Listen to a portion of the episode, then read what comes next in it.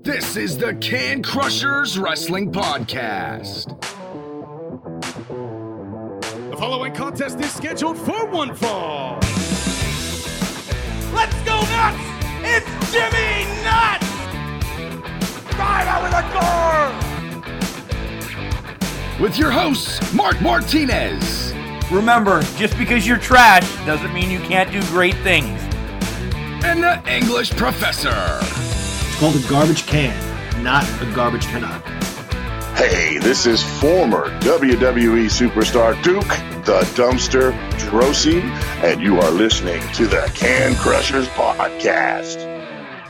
And welcome to another edition of Can Crushers. I am your host with no huge beginning this week because I couldn't think of anything. Mark Martinez in studio once again with me is Chad the Guru, and in Pittsburgh hanging out is the English professor. Guys, how in the hell are we? It is a Warm. different week. Yeah, it's uh, weather's warm back up. Sweating like a whore in church. Yeah, it's one of those couple of last couple of days. That's how we go this show. His metaphors are amazing. So, I uh, drinking, drinking as well as on tap right now. I tried a new seltzers this week, uh, the Empire. Right now, I'm drinking Cloudberry. I don't know what the hell a Cloudberry is, so if anybody wants to look that up, great. We also have the the hottest trending beer right now, the Busch Light Apple. I drank about six of those last night and liked them. What's your thoughts on those? Those are pretty good. Um, like I said, I got to usually get in the mood for a beer, but that that's got a good flavor, not overpowering either way. And you're still on your Yuengling. Yeah, case lasts me a long time. I think that might have been a simile Chad used, by the way. I think I said metaphor, but I meant simile because he used like. Oh, Yeah. My he- mistake, everybody. He's correcting himself. He is. yeah. He is.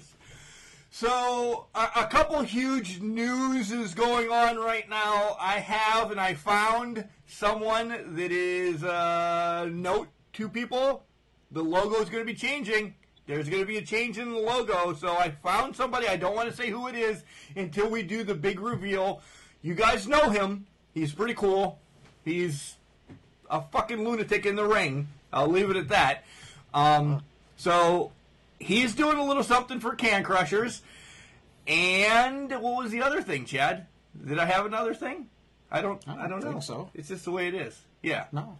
No, nothing No. yet. No, not yet. I can't say the other one yet. But uh, logo, new logo coming, and uh, which means altogether new format. But it's going to take time. It's going to take time, guys. Let's talk about real quick what's going on.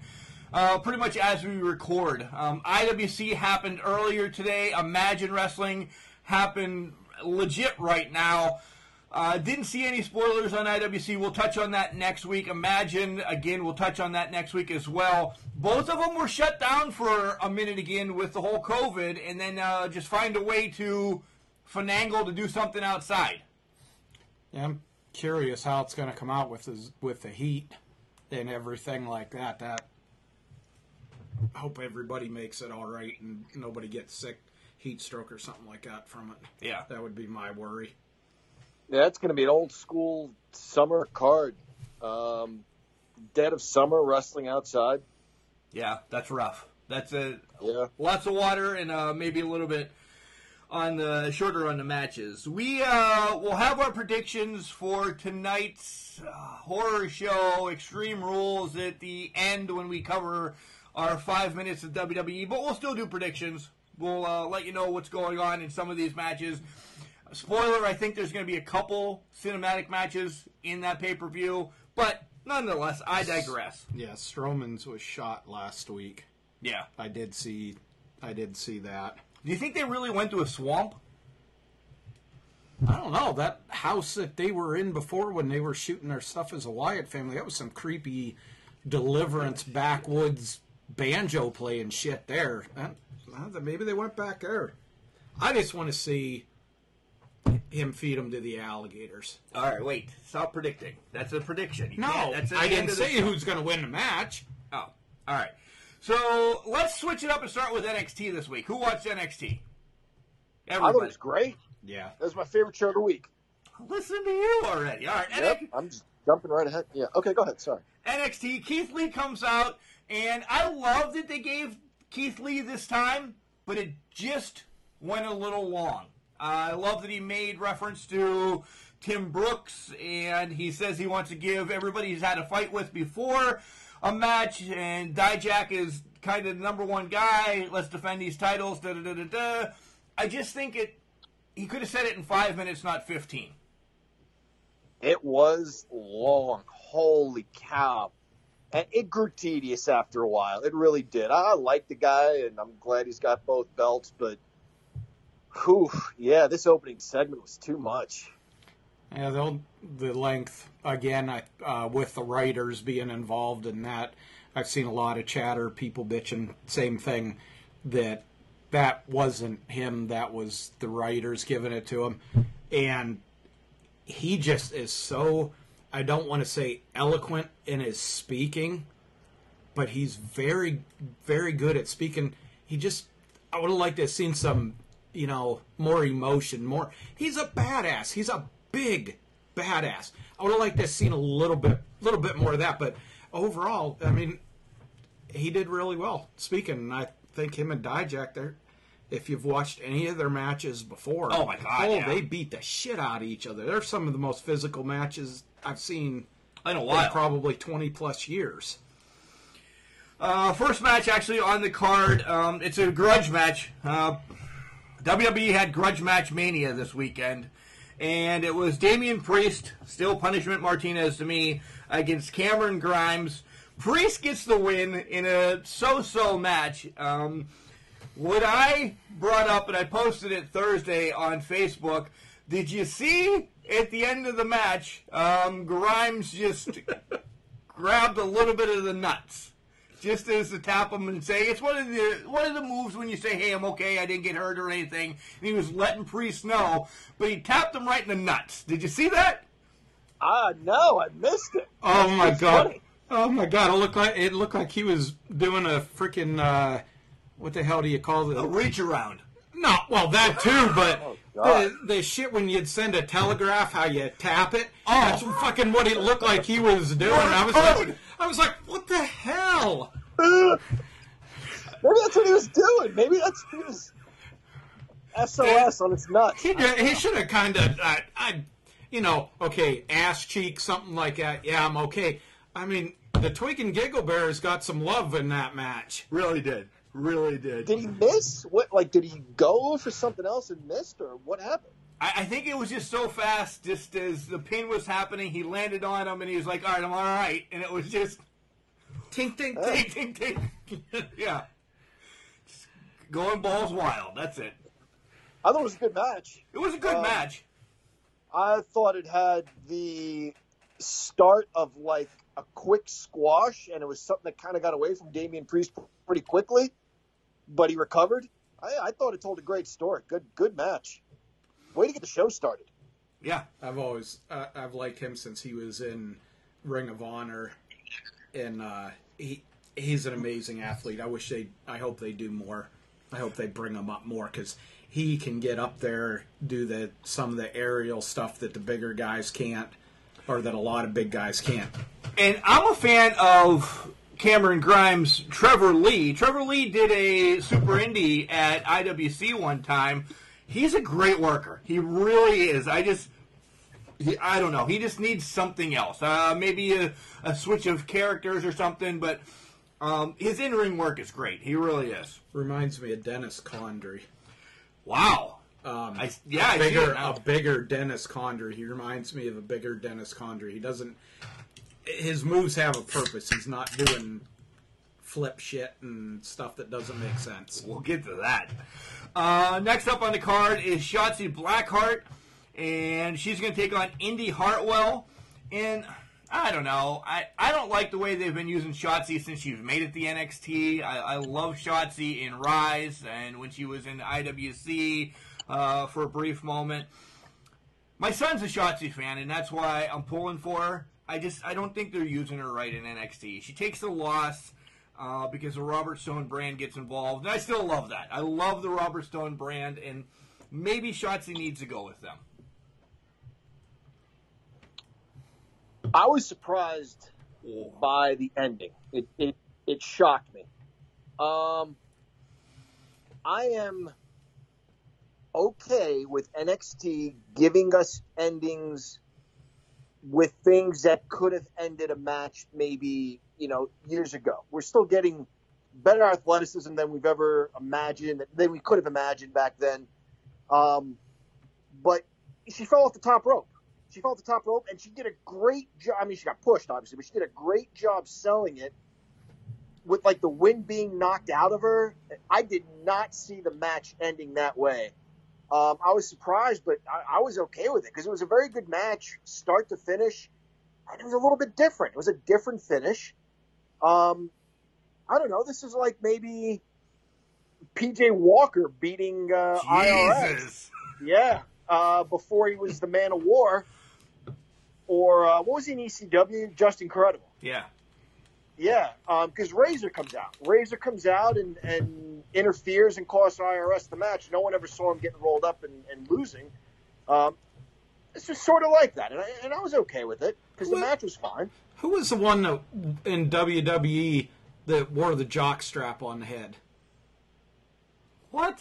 The guy that You're Aldo asking me. Mon- Aldo Montoya or Yeah. uh, Yeah. the Yeah, one that that's had the him. jock. That was him. Okay, that's what I thought. I'm like Yeah. thinking I I see Justin Credible when he dicked up against uh, the I or the IWC guy where he beat him with the thing, and then I picture him with a jock strap on his head. Yeah, the Man of War, the Portuguese Man of War to boot. Uh, the next segment, I will instantly pass it over to the English professor because I got a text saying how much he loves Lomophilia. So go ahead, gush, because Oh, I, my I- God. I think these guys are amazing. Uh, DJ Z fits right in. Joaquin Wild, whatever the hell you want to call him. Go ahead. What is it, Legado uh, del, de, del Fantasma? Yeah, close enough. something. Yeah, what um, I they just they they exude coolness. Um, and you're right. You're absolutely right. I forgot that for a second that Joaquin Wild was on was in that group, and I'm watching and he's there, and I'm like, oh my god, he fits in perfectly.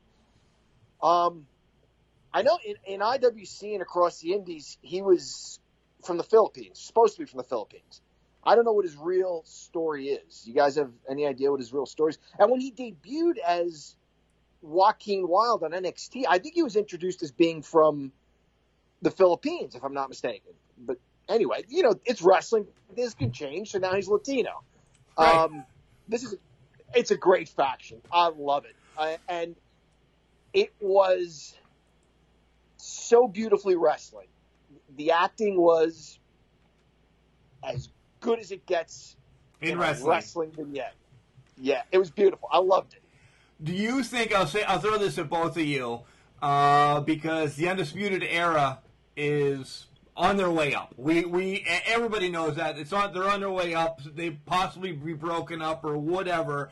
Um, Fantasma cruiserweight champion, fine with that. But do you think they kind of take the role of undisputed era right now because they're they're the the big faction in NXT right now? Uh, the Robert Stone brand is going to be close, but Fantasma is going to take it over.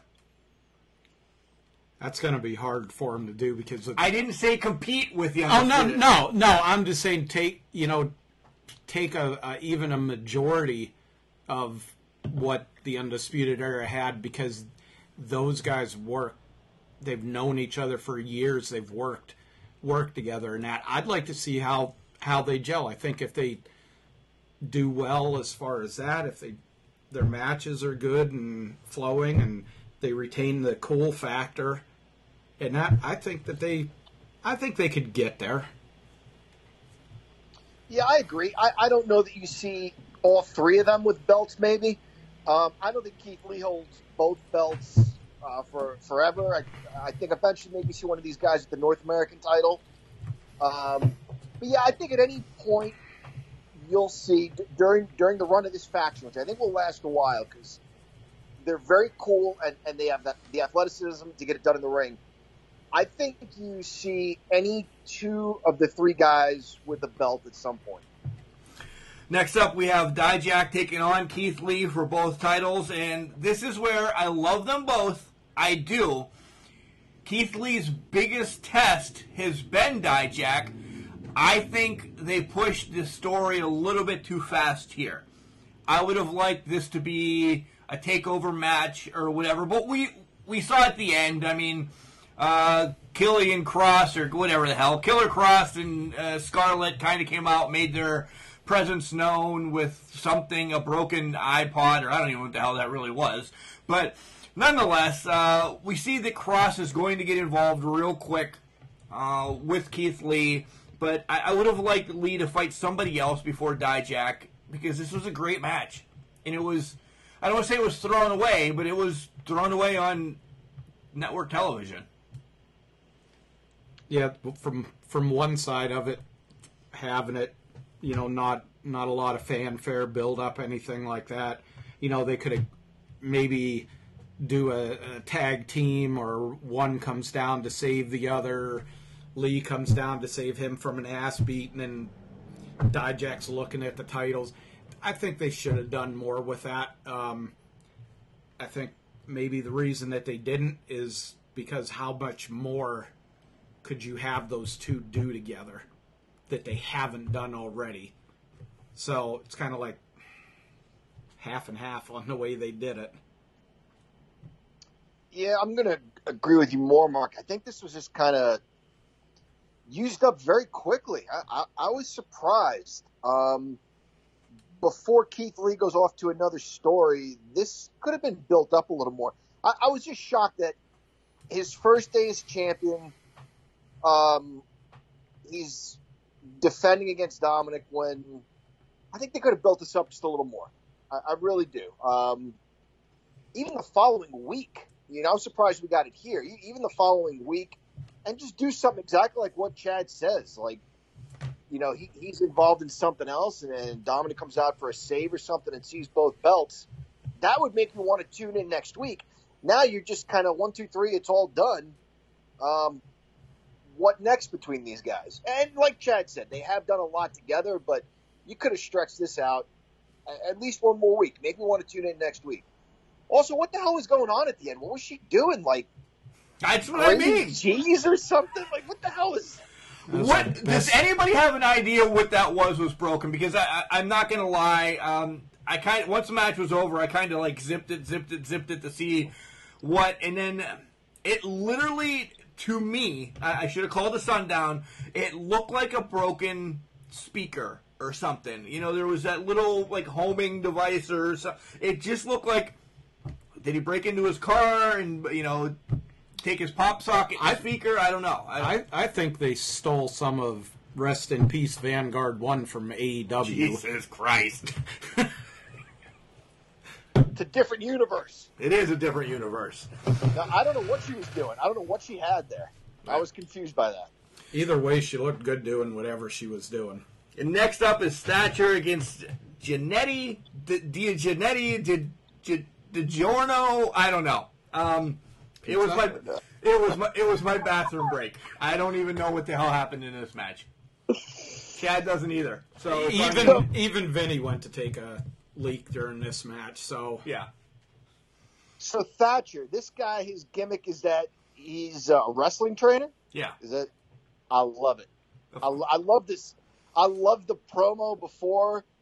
It was kind of like you know, a la Stu Hart. You get your hand in here, and he's like, ah, and he's screaming, and I loved it. I love. And then he dismissed. That was a quick class. It was. He just dismisses it. All right, that's how you do this. Okay, go home and try it. Um, I, guys, go back and watch it. It was really good. The commentary did a great job. By the way, Beth Phoenix is top notch on NXT. But they talked about the difference in styles between the one guy, DiGiorno, or whatever you said, Mark, being uh, Greco-Roman. Papa John's. Papa John being Greco-Roman, and uh, Thatcher being um, more of a submission style wrestler, but that the uh, foundation of this business is the catch as catch can. So it was a great little history lesson. they did a nice job. They did. It was a good, solid, quick match that got Thatcher over with the submission, and then he beat on the guy afterwards and got him in the submission again. Uh, he's ruthless. I, I love this gimmick. I can't believe in the, the 40 years we've been watching, no one ever thought to have a character who is like a Verne Gagne or, or Stu Hart trainer type thing. The next matchup is really why I watched NXT this week. I was excited. Io Shirai against Tegan Nox for the title. My God, I was legit on the edge of my seat for this match. I was pulling for Tegan. I thought Tegan's going to get it. They're going to run with this, you know, celebratory uh, underdog comeback story. I'm like, holy shit, they've built up Io for six, seven months against everybody. She's only going to have a one off. Ah, she doesn't. She does beat Tegan. It was a great match. But let's talk about the match, and we'll talk about what happened after, which has me even more excited. Uh, brilliant. What, what else can you say? This told an awesome story. Tegan Knox wants to take that next step. She doesn't want to be the underdog anymore.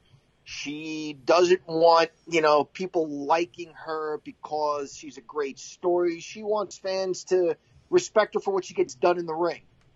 But if you watch this match, the whole match was her wrestling as an underdog. It seemed like no matter what she did, Io Shirai had an answer for it, and it was brilliant. Now there were moments where she really had the upper hand, um, just a, a great match, start to finish. Great athleticism, very very good storytelling, really enjoyable, really really enjoyable. Both talented women. Yeah, I think they they really shined as far as their uh, ability to tell a story. Um, that stuff not looking out of place, selling stuff. Uh, they were pretty stiff. They were really stiff. Um, Yep, For and and that's kind of where they're getting more, starting to get more, a lot more respect. Is they're looking, and I I mean no disrespect to women wrestlers, but they're starting to look like male wrestlers in their physicality and that it's not things that don't connect, you know, their forearms that they pull out of their ass up over their head down their one arm and hit the barely hit the person with. That's that's the body slam suplex that I hate. So yes, I But agree with that. that's they're they're really showing their talent and you know if Vince and Triple H don't showcase them um coming out of this pandemic and stuff like that they're they're making a huge mistake. Well, rumors are that there's going to be another Evolution pay per view, and I think it's needed. I, I really do, um, because of what you just said, that they need to be showcased more. We tote the flag here on Can Crushers that I'm sure the three of us would watch a two hour show of, of women wrestling. I, I would. I, I, I don't want to speak for you, but I would, because I know that Yeah, absolutely. they can put on a great show. If I knew that they were gonna have let AJ Styles wrestle the way AJ does, let Seth wrestle the way he can, not the most bullshit, I could I'd be more inclined to watch the guys just because I know them longer, or I've you know watched them longer. But the girls right now, they're- why we're they're- watching they're WWE. on- yeah, they're that's kind of the only reason. And um, we, now we've been saying that for two years.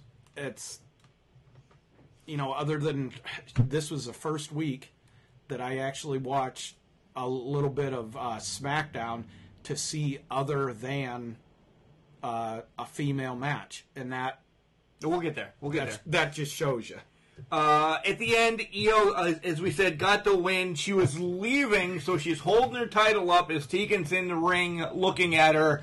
And out of nowhere, guys, you've heard me. I, I, I've loved her since she was uh, the head of Team Kick. And now she's the badass of Team Kick. Dakota Kai comes in. And if Io doesn't have a concussion, I don't know what, because Kai connects a straight foot to the face, and that's how NXT ends. And yes, yes, I'm okay with either Nox. Well, I want Nox to have it because then Dakota's already building in as a is a what the hell a, a, opponent or vice versa. Either one, but man, yeah, I'm in. One of these two needs it. She um, it was like kickoff. Holy cow! I mean, she punted her head. That was an awesome ending to a very good show. And I'm trying to remember.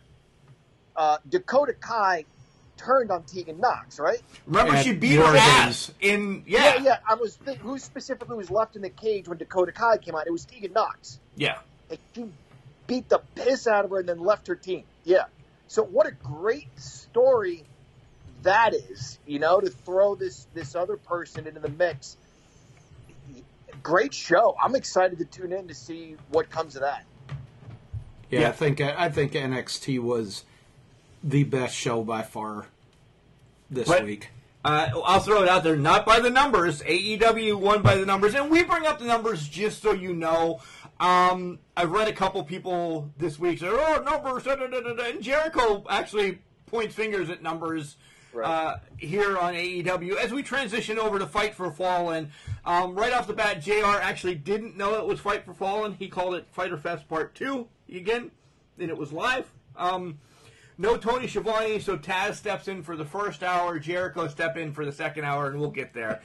um, this was this was good. This was this was good. NXT, I think, in my book, did win because of the two main events with Keith Lee and Dijak, and then uh, uh, Nox and Io. But thi- Yeah. this was good. It starts off with Cody against Sonny Kiss. Cody's pompous. Cody's very pompous in this match, guys. Are we are we seeing a heel turn? Are we seeing a slow heel Burn. turn? Um, I kind of liked his aggressive attitude, being a little bit more of a, a dick. I think it kind of suits him more. I've, I'm sorry. I mean, he can play the you know hug the baby, kiss the baby type good guy, but he just has more of the arrogant look to him. That's just me. Yeah, it would be a nice change of pace, a good twist where, you know, I've mentioned on the show how in the world is Arn Anderson his coach when you go back and you look at Arn and Dusty and Arn and Dustin. Um, so maybe you- you're thinking, well, here comes the third strike. But the twist in this story might be that Cody's like, yeah, I don't need this guy anymore. Or, or worse, does something to hurt Arn Anderson on his way to to, to being solo. I, I wonder where his brother and his wife come into this because they're still. I mean, we'll get to their match later, but they're still really goody goody two shoes in all this. Which I liked his wife better when she was bad, but um, you know where do they where do they line up? Um, and where would Arn Anderson go next? So yeah, that, that part of it is um, is interesting to me. Arn- Um, go ahead, Mark. Your thoughts or Chad or which, whichever one of you, and, and then let, let's talk about this match for a minute. Yeah, Arn says to Cody at one point when he's outside the ring, and I'm shocked that they left it on air. Um, he's like, "You need to get your head out of your ass," and they let that go. They're like, "You need to get your head out of your ass." I, I thought maybe they'd bleep it, or, but thank God we're in a new world where ass is not bleepable. Good, I'm all right. But I, I liked that spot. Um, Cody doing some different moves in the match comparative to what he's always done. Good nothing against Sonny Kiss, but he wasn't there yet. He wasn't there yet because uh, I'll let John go. Um, it was a rough match in my book. Yeah. Um, just very quickly, not really, but to, to share, Nothing's quick with you. Nothing's quick with me, but a little bit of, of maybe wrestling history here in my perspective. I'm a proud wrestling fan, guys. I really am. I'm proud of the leaps and bounds wrestling has made. When you look at women's wrestling years ago, if you take Wendi Richter out of the equation in the 80s, maybe Sherri in the late 80s and 90s, it, it was one notch above the midgets. Um, if you if you And we'll get out- to that. Above the midgets, Yeah, get it? Yeah, good good one. Thank you, thank you. If you take out Chyna and Lita and Trish, the '90s, you know, was just eye candy. But that's changed, and that's great. Um, I have always been the sort of person who, um, you know, I, I, I've tried to be politically correct. I don't have, I didn't have a best man at my wedding. I had best men because I didn't want one of my brothers to feel badly. I give all of my baseball players a, a trophy. I am that guy, full disclosure. And I am proud that AEW has an African American trans wrestler. I think it's great. And th- this right here is a shoot. Mark, you know, I was going to mention this.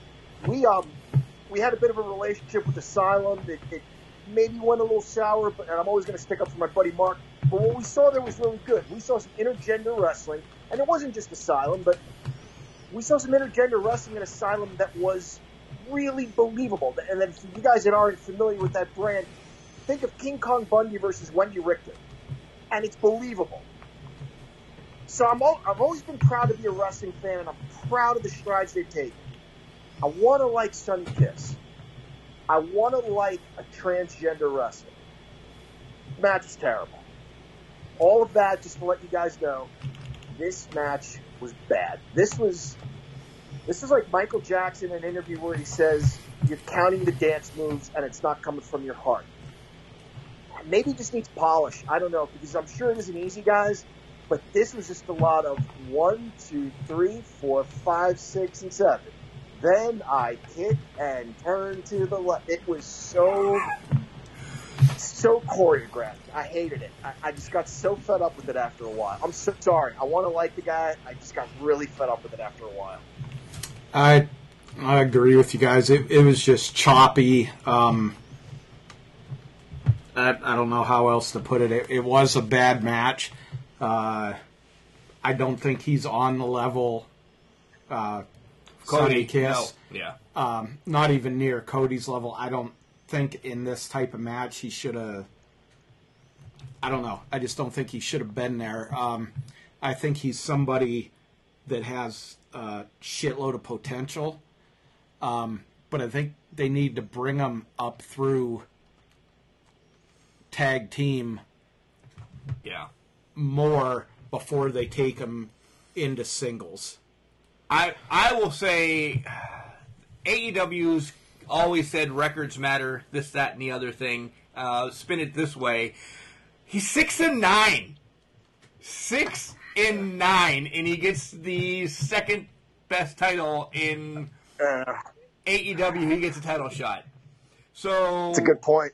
that that's where uh, my beef lies. Um, yeah, uh, he he didn't on record wise he didn't deserve it. Uh, whatever, it's an open challenge. We'll move on. Uh, the Lucha Brothers drive the Butch are, are driven to the ring by the Butcher and the Blade and FTR's truck. Uh, I love that. Uh, they're going to take on FTR. It was a good match. The a mask gets removed. Um, afterwards, tells more of the story. Uh, it wasn't. It was flippy, but not as flippy as I thought because FTR kind of held the Luchas down. You know, a, a little bit, but the Luchas get the win. Right. I I think FTR was just like every every time Lucha would start doing all their flipping around shit, they'd just like grab them and smack them down. Like, would you s stay on the fucking mat? And I like John said this because of when we met him at Wrestle Rex and everything. I love the Lucha Brothers. I do. They they do enough flips that they get this 43 year old fat guy to say, "Oh, that was cool." They're not the Young Bucks or Ricochet that to get to a fucking headlock, you don't need to do a somersault. And they're not there. I, I agree wholeheartedly. It's just enough that it's entertaining. They have hand signals, which is very 90s and very cool. This was a match between two capable teams. They did a really nice job. I love tag team wrestling. I think AEW has has um, the best tag team division. Um, while we're talking about these guys, Mark, you posted a story that FTR might uh, be moving on already. I think it's a bit of a work. I think they do want to work in a few places and probably have the liberty to do so. Is what that really is. Yeah, I think so too. But it was it's uh, it was noteworthy. Yeah, yeah, no, it was a fun story. But I, I think AEW is going to allow them to go to New Japan, and we'll touch on another organization in a little bit that uh, I think if they want to go there or when they come back around, I think AEW understands. Hey, we're we're going to run it as a goddamn territory, and I think it sells as a territory. At least us, uh, us three. If nobody else, if they're going to put on their federation for us three, they win. I think they're doing it right. I, I you know, I, I love Jim Cornette, and I, he just, you know, he's on AEW except for MJF and Cody. He's on AEW's ass like a diaper every freaking week. He's just riding them and riding them. As much as I love him, he, we're not going to have ever have the late 70s 80s No, wrestling that we had done. before. It's not it's not going to happen. With kayfabe being destroyed that takes a lot of that away. Talent wise there's some amazing talent. And F- ftr they're there. We'll pick up the pace a little bit because holy schmoly on uh, segment number one. Omega comes out bringing beer. He gets it dumped on him. FTR uh, says, go F yourself. Next up is Jericho. He makes his announcement. Um, we, we can't glaze over this though. So we're gonna have a. If you're just tu- tuning in, we're gonna have a long episode because of this. Um, he his ratings spiel was dead nuts. This guy is pulling no punches in wrestling right now and ruling the world. Yeah, he's getting personal, and that's great. That is what makes uh, wrestling fun for us fans. Um, and on the flip side of that, I would tell WWE keep running the dusty promos. NXT keep running the dusty promos. That just has to twist it in Cody's heart. It's great. It's great for wrestling fans. And then on the flip side of that, tell us how you're winning the ratings war. I love it. this is along what they're doing. Just real quick, this is along the lines of the shit of announcing what Bischoff used to do of announcing the Yep. WWE results. Just to just to be an asshole. and that's what and it's times. working. It burned him a couple times. It it did, but at the same token, oh, okay, we know you know uh, Mick Foley's going to win the championship. okay, whatever. But he's just doing it to be a. They're doing it to be a dick, and right now, that's kind of what's entertaining is the personal pot shots back and forth. Uh, Jericho gets orange juice dumped on him. There's going to be a rematch between him and Cassidy at some point. Not glazing over that, but uh, Orange next, glaze. yeah, orange glaze. Next matchup was the Elite against the Jurassic Express, and that match served no purpose to me. So I'm all right. You guys can say whatever you want. Uh, I'm, I'm good. I hated this match. It it was what I thought it was going to be, Yep. but that freaking Canadian Destroyer. Canadian destroyer, that shit was awesome. When that little bastard got thrown up and did that shit was awesome.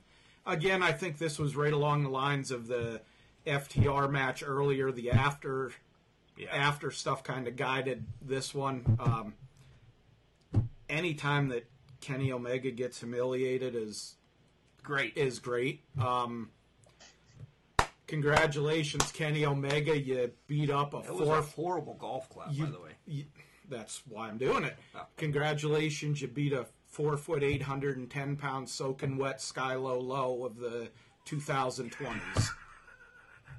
Great job. You're the badass. Sky low low.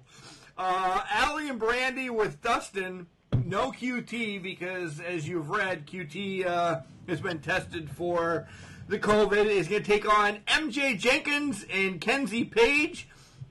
Easy win for the Nightmare Sisters. Um, whatever. The only good thing about You this wanted to match talk was about this, John, so go ahead. No, well, I mentioned it earlier. I just wondered where Brandi and Dustin fall in all of this. Uh, they kind of have their own story going, but I think at some point it's going to intertwine with Cody because he's got Arn Anderson and his wife is is managing or, or teaming with or whatever. They're kind of supporting each other. Uh, his brother. So I don't think that's by accident. I think somewhere along the line this all kind of intertwines. The match was the match was good. I would even say it was it was a good match. I think Brandi's gotten better. There was a point where I even said to you, Mark, um, she needs to be in Cody's corner, and maybe that's about it. And, and when they, I still love when they were cutting everyone's hair.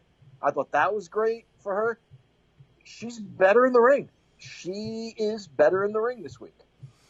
Nyla makes her announcement of who it was, and while I was wrong, I thought Kong was going to come back and we'd get uh, Vickie Guerrero. I I thought Vickie was just doing a one off the other time that she was there, but Vickie's back. But I did like the reference she threw out to Eddie that Nyla will cheat to win. She's already let everybody know that Nyla is the new Latino Heat. Somewhat. Chad is I, I don't I don't like Vickie Guerrero. I never have in any way, shape, or form. I was watching this and she come out. I was like, "Fucking really? Just effing really?" Vickie Guerrero. Bring Kong. Bring Tessa. Bring a, a mass Tessa or something. Do something like that. Vickie Guerrero. So your Excuse big, me? your big plan to go to the top is Vickie Guerrero. hey, she was a Uh, she It was couldn't a- have been any she worse. was a general manager at one time. So was that dynamic dude Johnny Ace jackass. too, Lord, like that. Go ahead, John. Uh, Chad said it all. Hundred percent agree. Uh, I was shocked, but not in a good way. I was just like, really? Uh, this just reminded me of Triple H's reaction. He said when he was watching the Horsemen's latest edition, and he's like, "Oh my God, they're bringing Tully Blanchard back. Oh, I bet, I bet Barry Windham jumped or something. It's going to be Barry Windham." And Paul Roma comes out, and Triple H is like, "I remember watching, thinking, really, that guy." That's kind of how I felt here. We have Mox against Cage for the title. What a brutal match. Um, I, I didn't see this. I didn't see this, and I posted another story that kind of goes along with this. Um, I'll get right to it, and you guys just can give everybody's his thoughts. Uh, Taz throws in the towel because Mox was just working over that arm that was surgically repaired. So Taz doesn't want his homeboy to get hurt anymore. Does this lead to uh, a Mox, uh, I mean a Cage and a Taz uh, breakup real quick? It's a tough question. Um, I know you, you posted a story about that being a possibility. You know, this is something that does make me want to tune in again to see where they go with this. Do they split up? I don't think so. Only because he just gave him the FTW belt. Right. Um, yeah. And maybe, I don't know, maybe Cage hits him with the belt and, and keeps it for himself. And I don't know. This It was a great match. it was a great match. good brutal Yeah, match. Um, you know, we saw Cage at WrestleCade last year. He's We saw him at IWC as well. uh, WrestleCade uh, seemed to be he was more more physical, more into it. Uh, IWC he was there for a paycheck. Um, good brutal match. I I don't see them breaking up. I see this being a way to further the him getting a rematch because he can get in Moxley's face or be like, "You didn't beat me." This dumb old man threw in Right. the towel. You never beat me. I never said anything. I think that's exactly And where they they were need to. going. I think they And need to. I agree with you. Remember, we we talked about this last week or the week before, where if Moxley beats him clean, where the hell does he go next? Yeah. if he has a two three match series, you know, disputed win, then Cage gets a, a disputed win, and then they have a, a maybe a third one in, in a cage with a top on it, or you know something like that. I think this is a perfect, I think it sets absolute up well. perfect way to go. I think, and they work well together. I mean, this was their fight. Maybe they'll have a match with my air quotes down the line. But yeah. Uh, and then Darby comes out, and this is good because you can get this heat off of both of them for a moment, and then maybe in a month or so wrap back around because now Cage is fucked off at Darby because he hit him in the face with a skateboard for the love of Christ. Yeah, that was a good. That, That was, a good it looked shot. great. Well, it looked great. well timed. Even on the replay, slow motion replay, it looked good. Um, this is all. All three of them are playing into the storyline because this isn't the first time that Darby saved Mox's ass with somebody. So let's say when Cage gets a hold of Darby, he's just, you know, Beats the piss beating him like a government mule, as old Jr'd say. Um, We're getting them all in and then and then Mox comes in and you know causes a DQ or or something. He's gonna all three of them are gonna figure in each other's storylines for a while. Go ahead. We're at 45, so go ahead. Um, I just wanted to say, like, if you're gonna hit somebody in the face with a skateboard, make it look that good, but afterwards nobody's spitting teeth. That's that's really well done. Um, the other thing I'd like to say is, while this was a great match, and I, I hate to use that word and I don't use it lightly, I'd like to see a bit more of it kept in the ring. We were reminded how many times the referee's going to let this one go. We could have counted to 100 by now, but he's going to let it go. Uh, I, I want to see the world championship defended in more of a wrestling match, and not every match has to turn into a, a, a brawl through the stands. That's all. All right, guys, we're going to wrap this section up, and then uh, we'll be back to talk about uh, Night of Champions 2, NWA, AWA Supercard. But before then, we have to wish Al Snow a happy 104th birthday. The owner of OVW and the owner of Collar and Elbow. That's my segue to Collar and Elbow. His birthday was yesterday. He's 104. He's a dolphin trainer. He does so much that it's unbelievable. Plays the harp. Plays the harp. Yep. He, he's 104 and he looks that goddamn good, John. What do you think about that? So he was, he was like in his 80s or so, or pushing 80 when he wrestled Big Boss Man with all the dogs and everything. Yeah. Holy cow! And that was Happy in birthday to Al Snow. and that was in human years. He was eighty years old, not dog years. Not dog years. Because, Oh wow! So Wow. so yeah.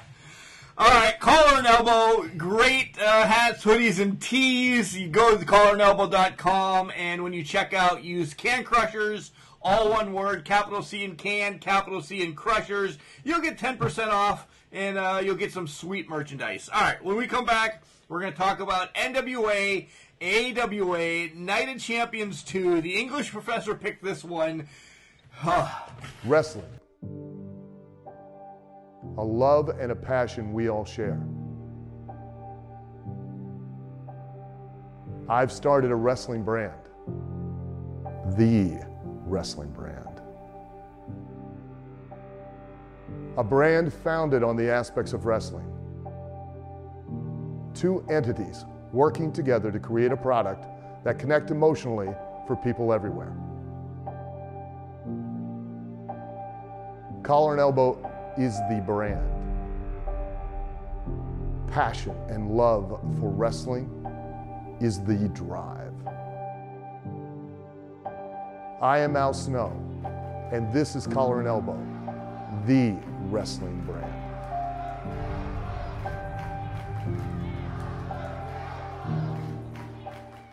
This is the professional Braden Elliott, and you are listening to Can Crushers Wrestling Podcast. That's a shoot. Get the body bag. And we're back on Can Crushers to talk about Night of Champions 2. But before then, I want to tell everybody, uh, spent about three hours this morning sprucing up the studio, making some stuff look a little bit better. But the big announcement that I have is that Chad rolls into the studio today looking like Ron Garvin. He's got a towel draped over his shoulder and ready to rumble and just ready to go. Um, I don't know why. He says he was in the woods, but he looks he looks rough. yeah, uh, I look like I look like shit. You yeah, Feeling feeling better though after a couple of drinks. my wife actually asked you if you're okay, like, and she felt bad for you. Uh, She's like, You okay? Wow. Yeah. Yeah, about Kelly asked five, nobody. five miles in the woods and hiking and that. You know, at my age of 74 or 78 or whatever the fuck I am, 84, I think you said. Right. That, that shit's bad. It is bad. AWA, NWA Night of Champions 2. It started with 10 minutes worth of promos. If anybody wants to touch on them, okay. It was taped in the Meadowlands in, uh, of course, New Jersey. Roughly 12,000 people were there. And when you watch this on Hidden Gems on the WWE Network, there's no commentary. So it's actually like you're in the 25th row or the first row of the upper deck, which is a great view. If it's 25th row and the floor would have sucked. So I'll say row number one on the upper deck. It was good. I liked it because I thought I was there. I really did. I didn't have to hear, it's armbar from. blah, blah, blah, blah, blah." I didn't have to hear anybody talking. Is, isn't it funny when we watch something on TV, we enjoy the commentary, but when you go to an arena or something like that, don't you it. don't want to hear shit. You want to hear the match. You don't want to hear people talking uh-huh. on the microphone, anything like that. That blueberry one's really good, by the way. Empire Hard Seltzer Blueberry. How was the Dingleberry one that you The had cloudberry earlier? wasn't any good, but then I had what was the other one I had? The grapefruit. You hate grapefruit, so the grapefruit was good. But all right, I digress. We're, we're getting it all done. Um, John, so tell us why you picked this before we jump into uh, the first couple rough matches. Yeah. Um, the era, the promotions, and because I'm a glutton for punishment. You know, the first thing that they were pushing was Great American Bash 88. It was bam, the first thing. And I reached out to you, Mark. I said, Mark, we needn't look any further. This is a great card. And you're like, it is. It's one of my favorites. It's one of my favorites. I'm not gonna lie. It's the first Right, right. war game, but but but but, uh, but Yeah, yeah, but you know, like you're like dig a little deeper. Okay, so I said there are a lot of hidden gems as far as like individual matches. You want to pick six, kind of like um, the videotape we did the, the a couple of times, where it's presented as all one card, but they were from different eras and stuff. Um, do we want to do that? And you said, yeah, maybe that's me. that's an idea. And then I found the NWA versus AWA, and this is what I mean by I'm a glutton for punishment we know by now nothing ever changes hands between promotions and rarely even within promotions. This was a little different, as we'll see at the end, but ultimately it, it was same idea. Uh, We've covered these cross promotion cards before. It, it was the same idea. Guys, don't forget, by the way, this segment next week will be uh, Ask Can Crushers Part 3, Trace, whatever we want to call it. Uh, I have about 10 questions in already. We're going to probably cap it at 20 this time because we always run long, so get some in. I know this last week is always a free for all to get some in. And, uh, I, again, they're great. Guys, I don't know how we don't touch on some of these questions that people ask us because we're such nerds and love the wrestling business for what it is.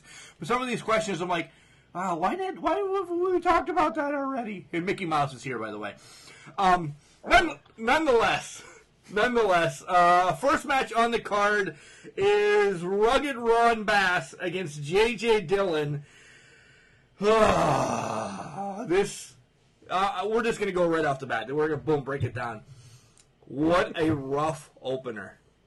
What a rough opener! Uh, JJ What? JJ hit a lot, and Bass gets a claw and gets a win. Okay, quick question.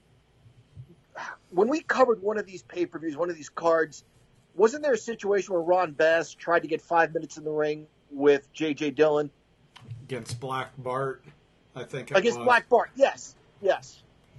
So I wonder if this was after that. It see, this was December 1985, and I'm trying to remember when the other card was that we covered. Might have been after this. I don't know. Nevertheless, apparently Ron Bass had something go with J.J. Dillon. I was okay with this as an opener. It's everything you say it was, Mark. J.J. Dillon was an accomplished athlete with a great look who fell into a manager role. And he has said his best match was against some squash guy right before the Great American Bash because he knew he was teaming up with the Horseman in the cage. He said I did my I had my best match because I wrestled like a manager. So he tried to do Tully Blanchard snap suplex, and fell on his ass, but the horsemen are clapping for him like it was the greatest move ever. This was kind of the idea. He, he's a manager against freaking outlaw Ron Bass. He got his ass whipped one, two, three matches over. Yeah, I was glad this match is over. This is. Did you watch this twice, by the way? That was your homework. I watched it once. I did not watch it twice. So you get 50%.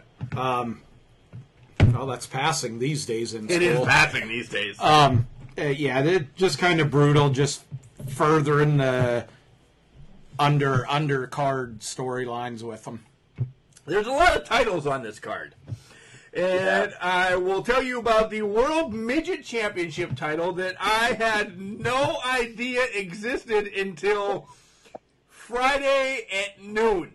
No clue when I watched this that there was a World Midget Championship held by Little Tokyo of all people. He took on Cowboy Lang. Um, this was a midget match. Uh, what more can you say? Probably because he was Japanese and he's, you know, they- they made him the world champion because it's more exotic. Like, like the champion from Japan is here at the Meadowlands to defend his title.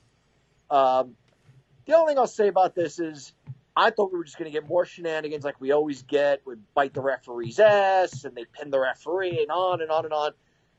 These guys were good athletes, man. Um, they got the hokiness out of the way, and then I was like, "Holy shit, these guys are they're putting on a match."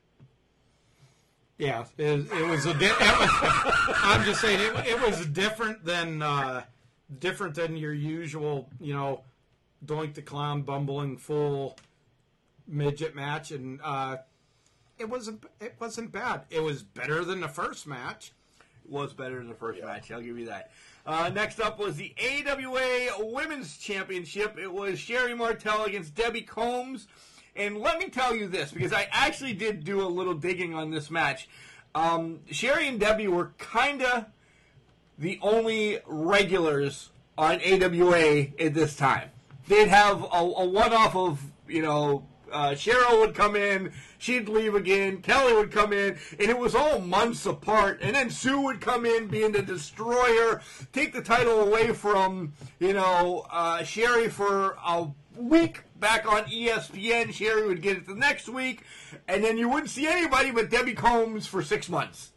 And that's where this was.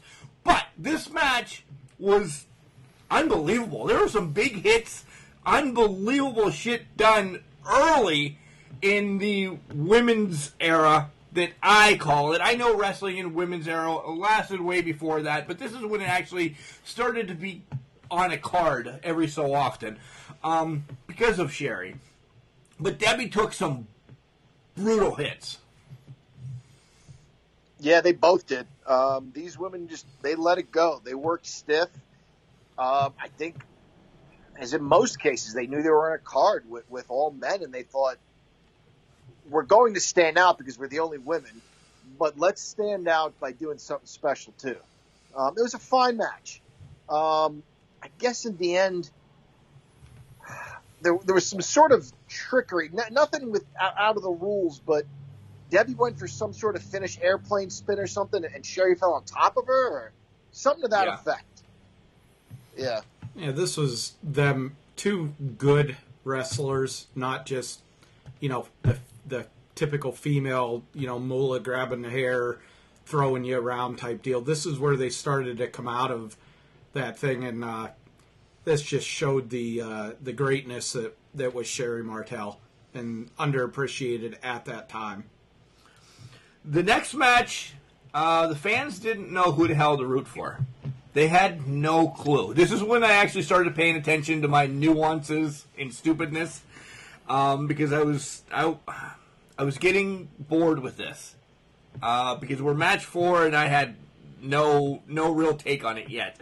Um, the Barbarian with Paul Jones taking on the Universal Champion Carlos Colon.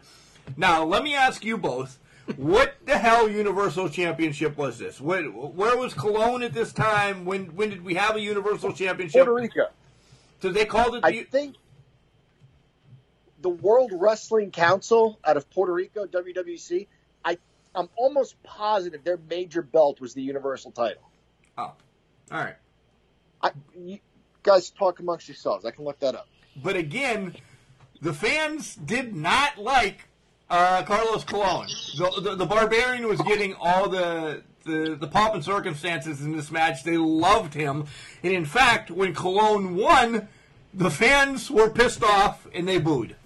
Yeah, this was this was a classic case of a wrestler from a foreign country that was, you know, dare say a god in that country, one step below God in that country, coming to the U.S. and people, you heard of him if you, you know, Collected the the, magazines and stuff like that. You heard of him, but it's just like Giant Baba was such a huge star in Japan, and he comes over here, and people were like, "Eh." That's about that's about what it was. Yeah, it was like no reaction for him. So they're gonna even though the barbarian being you know the barbarian, um, they're gonna root for somebody that they know by I- de- by default. I love this barbarian. I, I, I love this barbarian with Paul Jones and and then when they take on the Legion of Doom later on. I, I love this barbarian. Barbarian in the WWE was hokey. Go ahead, John. Yeah. Uh, the title was established in 1982 for the WWC and is still running. There's a current champion right now. Who Uh, is so it? yeah, it, it was. Did you get it? um, Give me a second. It is the current champion is Carlito. Mr. 450. Oh wow! All right. Uh, Orlando Colon. Orlando. Well, I imagine he's related to Carlos Colon. I don't know. I don't know how uh, if that's a common Spanish last name or not. We Um, need to make. We need to send you down there. We need to send you down there and see. Uh, get some uh, notes To on Puerto this. Rico? Yeah. All right. Yeah. Go ahead. We'll take. We'll take. for the- for the, We'll uh, take our call or elbow money and uh, right. probably in about ten years send you down and find out what's going on with them. All right. Sounds great. Yeah, send them down with some Bruiser Brody T-shirts and stuff like that. That'll help. What did you think of this match? It was okay. Like you said, um, the fans were behind the Barbarian. I liked some of the the power moves. It, go to what you know, I guess. Um, Carlos Colon was good. I just uh, I watched this with a critical eye because I wanted I hadn't seen a lot of his matches and I wanted to be wowed. I wanted to see what they love about him in Puerto Rico and, and across territories because he went to different territories. He was his territory's main guy and, and represented it when he traveled. Um, it was okay. It, it was just okay. Barbarian had the best headbutt. I I, I, I will get thrown under the bus from Benoit to uh, a ton of others. I love the Barbarian's headbutt. He more used it as a missile off the top rope. He didn't. Yeah. He didn't Yeah. jump up and land. He drove his head into you, even though he missed a lot. This just struck me as two ex- experienced guys without a story to tell, not really agreeing on anything beforehand and just kind of saying, here's some of my good stuff. Okay, well, here's some of my good stuff. All right, let's go see if we can do 10 minutes. Yeah, these Didn't do it for me, unfortunately. these matches all were 10 20 minute matches the longest match was probably 18 but most of them were were quick here let's do uh, rub shine heel face boom It it was for both federations to get their stars out there, and Yeah. that was that was the problem that we talked about with the other ones. Yeah, now we know uh, nothing ever really happens on this. It's this is for entertainment. Let the guys shine. Let some guys get viewed that maybe normally wouldn't. That's exactly what this match was. uh, that's the whole pay-per-view chad uh, buddy roberts is going to take on paul ellering in another manager match um,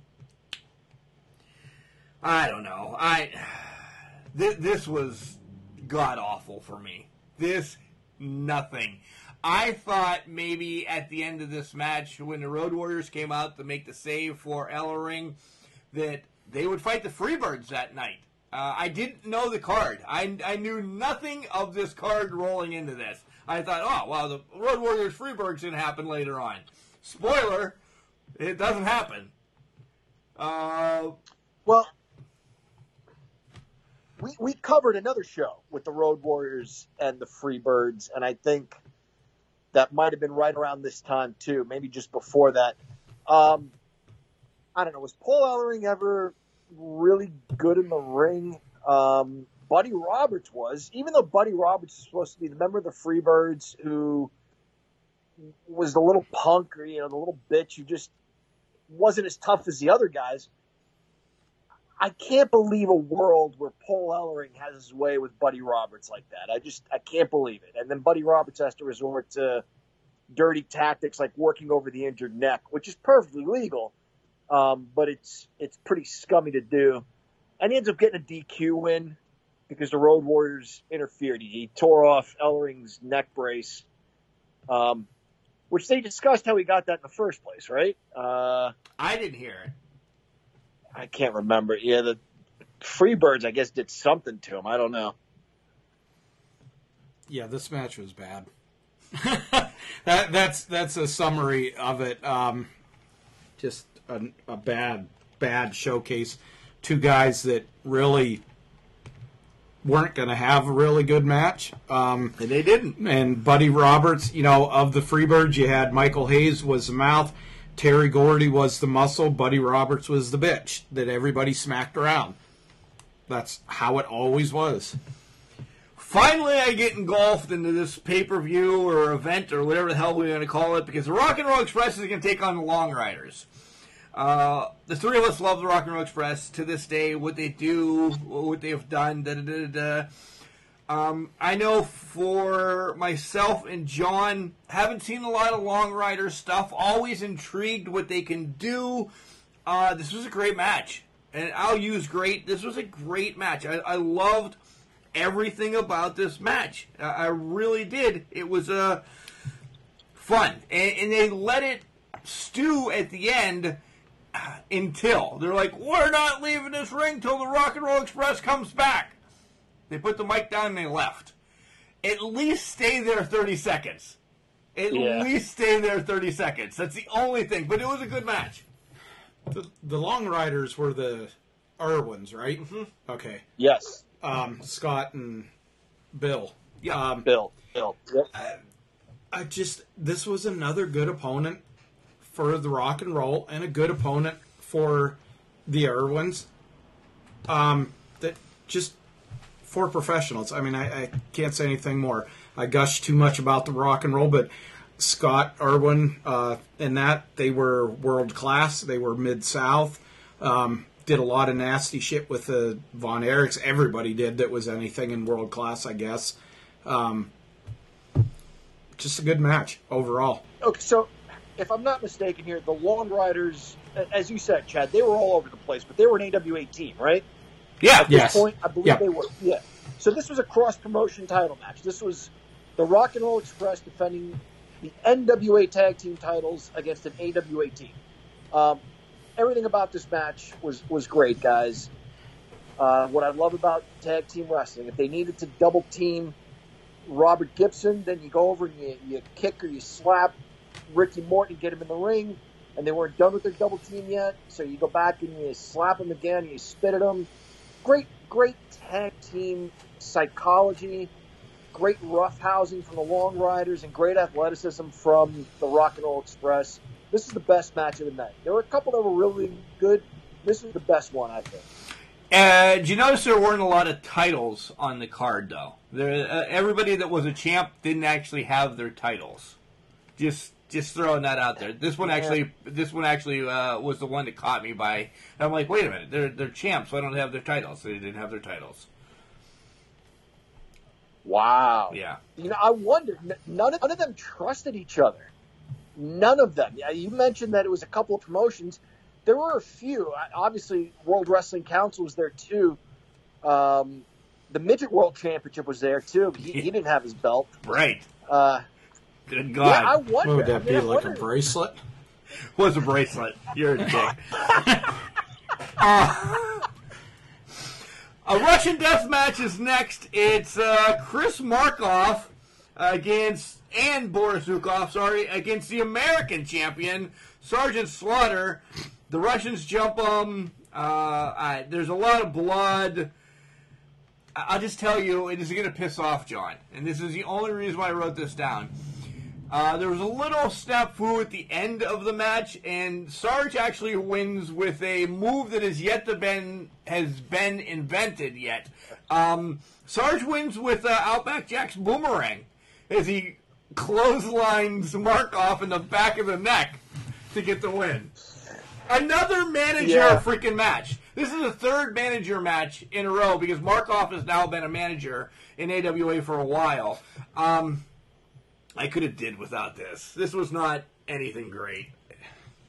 Ever. Yeah. I- Ugh. so, the one bad thing I want to point out about this, you know, Mark, when we talked to Barry Horowitz uh, and he talked about MMA, and I said, I, I asked him about a top wrist lock, and I said, now knowing what you know, Barry, a top wrist lock, the damage that can do, is it unrealistic to hold it for that long? And he goes, no, not at all. At all. This is professional wrestling. And I agree. It showed wrestlers as superhuman fighting for that top wrist lock. It's written down. I know And, what and I'm not going trying to be funny. I'm not trying to be funny here, especially in this day and age. Unfortunately, you can't be funny about this. You can't choke a man that long realistically. say. In my notes. I was gonna- strap, right? He had that strap about six minutes around Sarge's neck. That's just ridiculous. It's ridiculous. A nerve hold, a chin lock, a front face lock, a, a belt looped around his neck for that long, you'd have killed the guy. It's just not realistic. Before Chad goes, I also this is a Russian death match, so that choke was legal in this match. Right. So why not both Russians just pummel the shit out of Sarge? At one at one point, they're both waiting to be tagged into the match. Zhukov is waiting outside, and then Markoff goes outside. Just it was a rest for them. It was all it was because uh, anything could happen. You saw him damn near die from being choked out, but nope, he needed to be tagged in at one point. Wow, this this match. Um, every time I see Boris Zhukov in that cranium of his, all I can think of is Max Headroom from the commercials. oh, and oh, eh, good good gosh. Um, the the hanging the hanging was bad. I don't think uh, I don't think Jeffrey Epstein was hanging that long. Jesus. So Oh, cow. but yeah, that was that was bad. It was like rest hold, rest hold. Okay, I'm gonna hang you for a half an hour. Order a pizza, come back. We had pizza. It was bad. Um, next matchup is we're getting the hell away from that. Is uh, the U.S. title match Magnum TA versus Tully Blanchard with the Can Crusher alum Baby Doll. Um, this was a fight. There was maybe six moves in this match. There was more fisticuffs than uh, moves, and I was all right with it. This was a blow-off match between these guys. It had Tully and Magnum. What what can we say bad about this? You can't really. This was after the I Quit match, where Tully says he never quit. So this was going to settle it in a wrestling match. And we got a clean finish, which had to be really hard for Tully to take because it's a belly to belly suplex. You know, whipped him into the ropes when he came back. And that that suplex he hit was just textbook. It was it was poetry. It was absolutely beautiful. Yeah, good fight. Good fight in and out of the ring. You could tell these guys really hated each other. Um, and I, I was glad to see something on this card kind of end with no shenanigans. Um, clean win for, for Magnum TA. Yeah, oh, Magnum and Tully, their matches were always incredible because they they whether they didn't they did like each other. I mean, they weren't you know buddy buddy friends or whatever, but they were very respectful. But boy, they could bring out the best in each other, and I'll always I've read this before. You know, when Magnum had his accident and was in the hospital, Tully was the first of the horsemen, him and JJ being snuck in and seeing Magnum and that and you know like Tully said, nothing had to be said. It was a mutual respect. Without Magnum TA, there wouldn't be a Tully Blanchard. Without Tully Blanchard, there wouldn't be a Magnum TA. Two quick questions for you guys. Uh, nothing to do with the match, but another something came out during this match. Did you guys see the lady in the front row that was wearing like a woolly mammoth fur the whole event? This thing was huge. This lady must have weighed 115 soaking wet, and she had this white fur coat on, and she was glorified in this match because they were outside a lot. So she was just right behind them, head to toe, woolly, woolly mammoth uh, uh, fur coat. Clearly, neither one of you did because I'm getting perplexed looks. Nah, I, I watched the match. I'm sorry. Secondly, uh, when they were outside, there was a kid. Uh, of course, like Bill Apter was there and other people taking pictures, but there was a kid in the audience that had a Polaroid camera. Um, OutKast would have loved them, shake it like a Polaroid picture. Da, da, da, da, da. This kid came around to get a picture of Tully and Magnum beating the shit out of each other, and he almost ate shit. Somebody must have spilled something, and as he's trying to take a picture, you see his hands up. Again, it's right next to Woolly Mammoth Woman. He slides, and it looks like he's going to look like you, John, eating the the the railing around the ring, and he kind of catches himself, takes a picture, pulls it out. As he's walking back to his seat, he's shaking it, and then uh, Wow. yeah, I'm glad he wasn't hurt. uh, who knows? He, he could have twisted his ankle.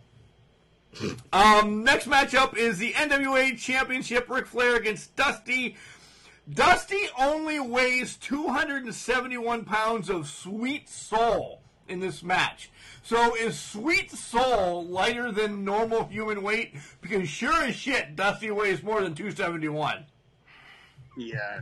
He was always introduced at like 300, 302, 305, something like that. I was surprised to see to hear 271. Sweet soul though. Match was Yeah, that's that's good. That is your question. Yeah, Sweet Soul a different uh, unit of measurement than your basic pound. Cajun measurement. Canadian, yeah. Yeah. Cajun, not Canadian jackass. Oh, oh. all right, whatever. Um, it's a it's a Flair match. Uh, he wins the title, he loses the title, it gets reversed. Yeah. Yep. Yep. Uh, these guys can't have a bad match, but it was, as, you know, Scott Hall says like when he he and Shawn Michaels were working a lot together, it was just, I don't know, you know, Secaucus, and they knew what they were going to do. Atlanta, and they knew what they were going to do. Like, let's just bring some of our best stuff into this match. It was entertaining. It was fun, as fun and entertaining as as Dusty and, and Ric Flair could be. Once again, though, um, Flair goes flying over the top rope after Dick Woehrle got got hurt, and another referee comes in and counts three. And by the way, then, he's uh, he's knocked out, dead to rights. Yeah, Dead to rights, Yep. laying there with people over top of him. All of a sudden, the match starts back up. The Fountain of Youth hits his ass, and he rolls back in the ring.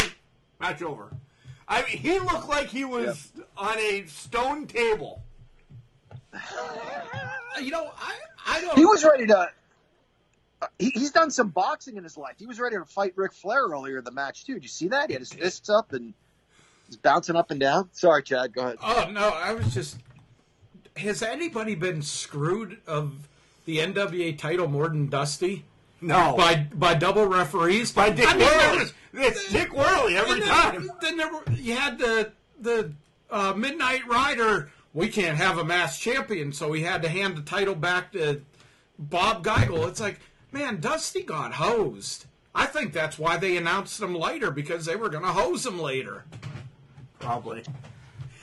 Uh, all right, moving along. Next match is an Australians tag team match: the Road Warriors against the Russians. Ivan Koloff and Crusher Khrushchev. tell us what the fuck the rules are of an Australian rule match, because I have no clue. I've never been there. I was only eight at the time, so I definitely have not been there if I was watching this live. What? Why the why the fuck are you going to have an Australian rules match when you got an American tag team and a Russian tag team? But you're going to have a Russian For death neutrality. Really? We're going to go all the way to the other side of the world. Why why can't we have like a Spanish rules match or England rules Who match? has the or- advantage here? Because if you would come straight down from Russia, all right, here we're going to get history lesson or geography. If you come straight down from Russia, isn't Russia closest to Australia than the United States? Yes. Uh, yeah. So they a are little they're bit. now granted a little bit of a home field advantage because they may Yeah. have traveled there to have a match. What Yeah. what is this match, John? I don't know. I don't know. I I don't know. I'm sorry. I, I have nothing. I'm drinking. The Warriors win uh, because they uh, the Russians get DQ'd with a chain. It, it, it could have been uh, a Chicago street fight. It could have been anything you wanted to call it, but uh, you weren't allowed using the chain. That's it. And then it ends in a, ends in a DQ, which, yeah, you think in Australian rules, this must mean something important. It must mean you can do anything. It, like Chicago or Harlem or Uganda or whatever death match. Texas, they're all the same. No, anything goes in Australia but chains, I guess. I was thinking maybe you know you had to tag in a kangaroo or I don't know what the hell something or there would have been a boomerang or Outback Jack. know. Outback Jack makes his debut should or have been something. referee. No, they, they just didn't have it. Sonny Ono was the, the referee of the last one we did with the. I don't have much to say about Yeah, this. yeah. Jack's done. What do you want to say about this? That's it. No, you know, earlier when earlier when the Road Warriors came out, they didn't do the Doomsday Device as we knew it on Buddy Roberts, but they had a version of it that was pretty awesome. It was pretty devastating. I thought we'd seen that in this match. There there was like a little taste of that where they got Roberts up and clothesline, and I thought we're going to see that in this match. I can't think of a moment in this match that stood out to me. The Road Warriors your favorite tag team. Exactly. Go back and listen. I wanted to love this match. Go back and listen to a couple episodes. Uh, all right, moving along. AWA World Championship. Rick Martel defending against Stan Hansen. And I like this card. I, I did not expect this. I, I didn't expect this to happen. What the hell? Is this when, uh, was Martel on his way to WWF? Not quite yet. He still had some matches, some rematches with Stan Hansen here. Um, his move to the WWF was I mean, not not terribly long, but you know maybe seven eight months later. Um, I'm trying to find out what the hell happened at the end. Did he pass pass out? Did he give up? I think he lost with his own hole. Yeah, he gave up because Hansen had his head in the corner that, you know, tucked against the turnbuckle, which that in itself should have started a three count, but the ref wasn't looking at that. Um, A five count to break, you mean? yeah, whatever. Not a three count. Yeah, a five count to break, but uh, he couldn't break it because the leverage of Stanson, Stanson, Hansen's head in the corner uh, couldn't break the hold. Right. Yeah. Yeah, this Sucks for Martel. this this led this led to Hansen going back or going to Japan with the title and refusing to do anything with AWA after after this, and that's when they stripped the title from Hansen and. Oh, who the hell did they give it? I, did Verne Gagne take it back or I something? think he at gave it that to point? Bockwinkel. Or Bockwinkel took it. Yeah, this was. Uh, right, Mark. Yeah. uh, this was just. It I didn't know. That. I didn't know it was that match that you know Martel lost, and then so they were both there for like John said, five six months, and then they both just Well, they wanted the uh, the story that Stan Hansen tells. I think if you go on YouTube and do like a shoot interview, he talks about it. That they wanted him to do some just really stupid and hokey shit and everything, and he just he wasn't cooperative, and they just ran out of ran out of stuff, and he's like, "Well, screw you, I got the belt, I'm out." And he was over in Japan, and he was actually defending the AWA World Title over in Japan, and that was what was the final straw with him in the AWAs. He was defending their title without any kind of, you know, uh, rec- recognition or being okayed by him. And, I'm sure that he had worked it out like, hey, I'm not going to drop the belt in Japan. I'm sure promoters in Japan were happy to have the belt there because it gave those matches a little more prestige. But the AWA is not getting anything out of this, I would imagine. They're, they're not getting a check sent to them for the usage of their title. You, you know what Yeah. I mean? It's their belt, and they're the ones being left out of this. Yeah, and it also led blame them for stripping.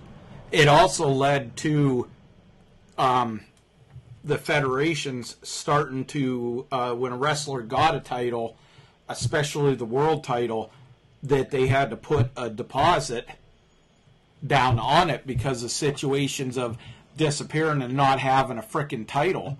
Um, if if I'm remembering right, when um, Bockwinkel, you guys saying Bockwinkel got the the title, it wasn't even an AWA World title. It was like some California title they used until they could get a new belt made.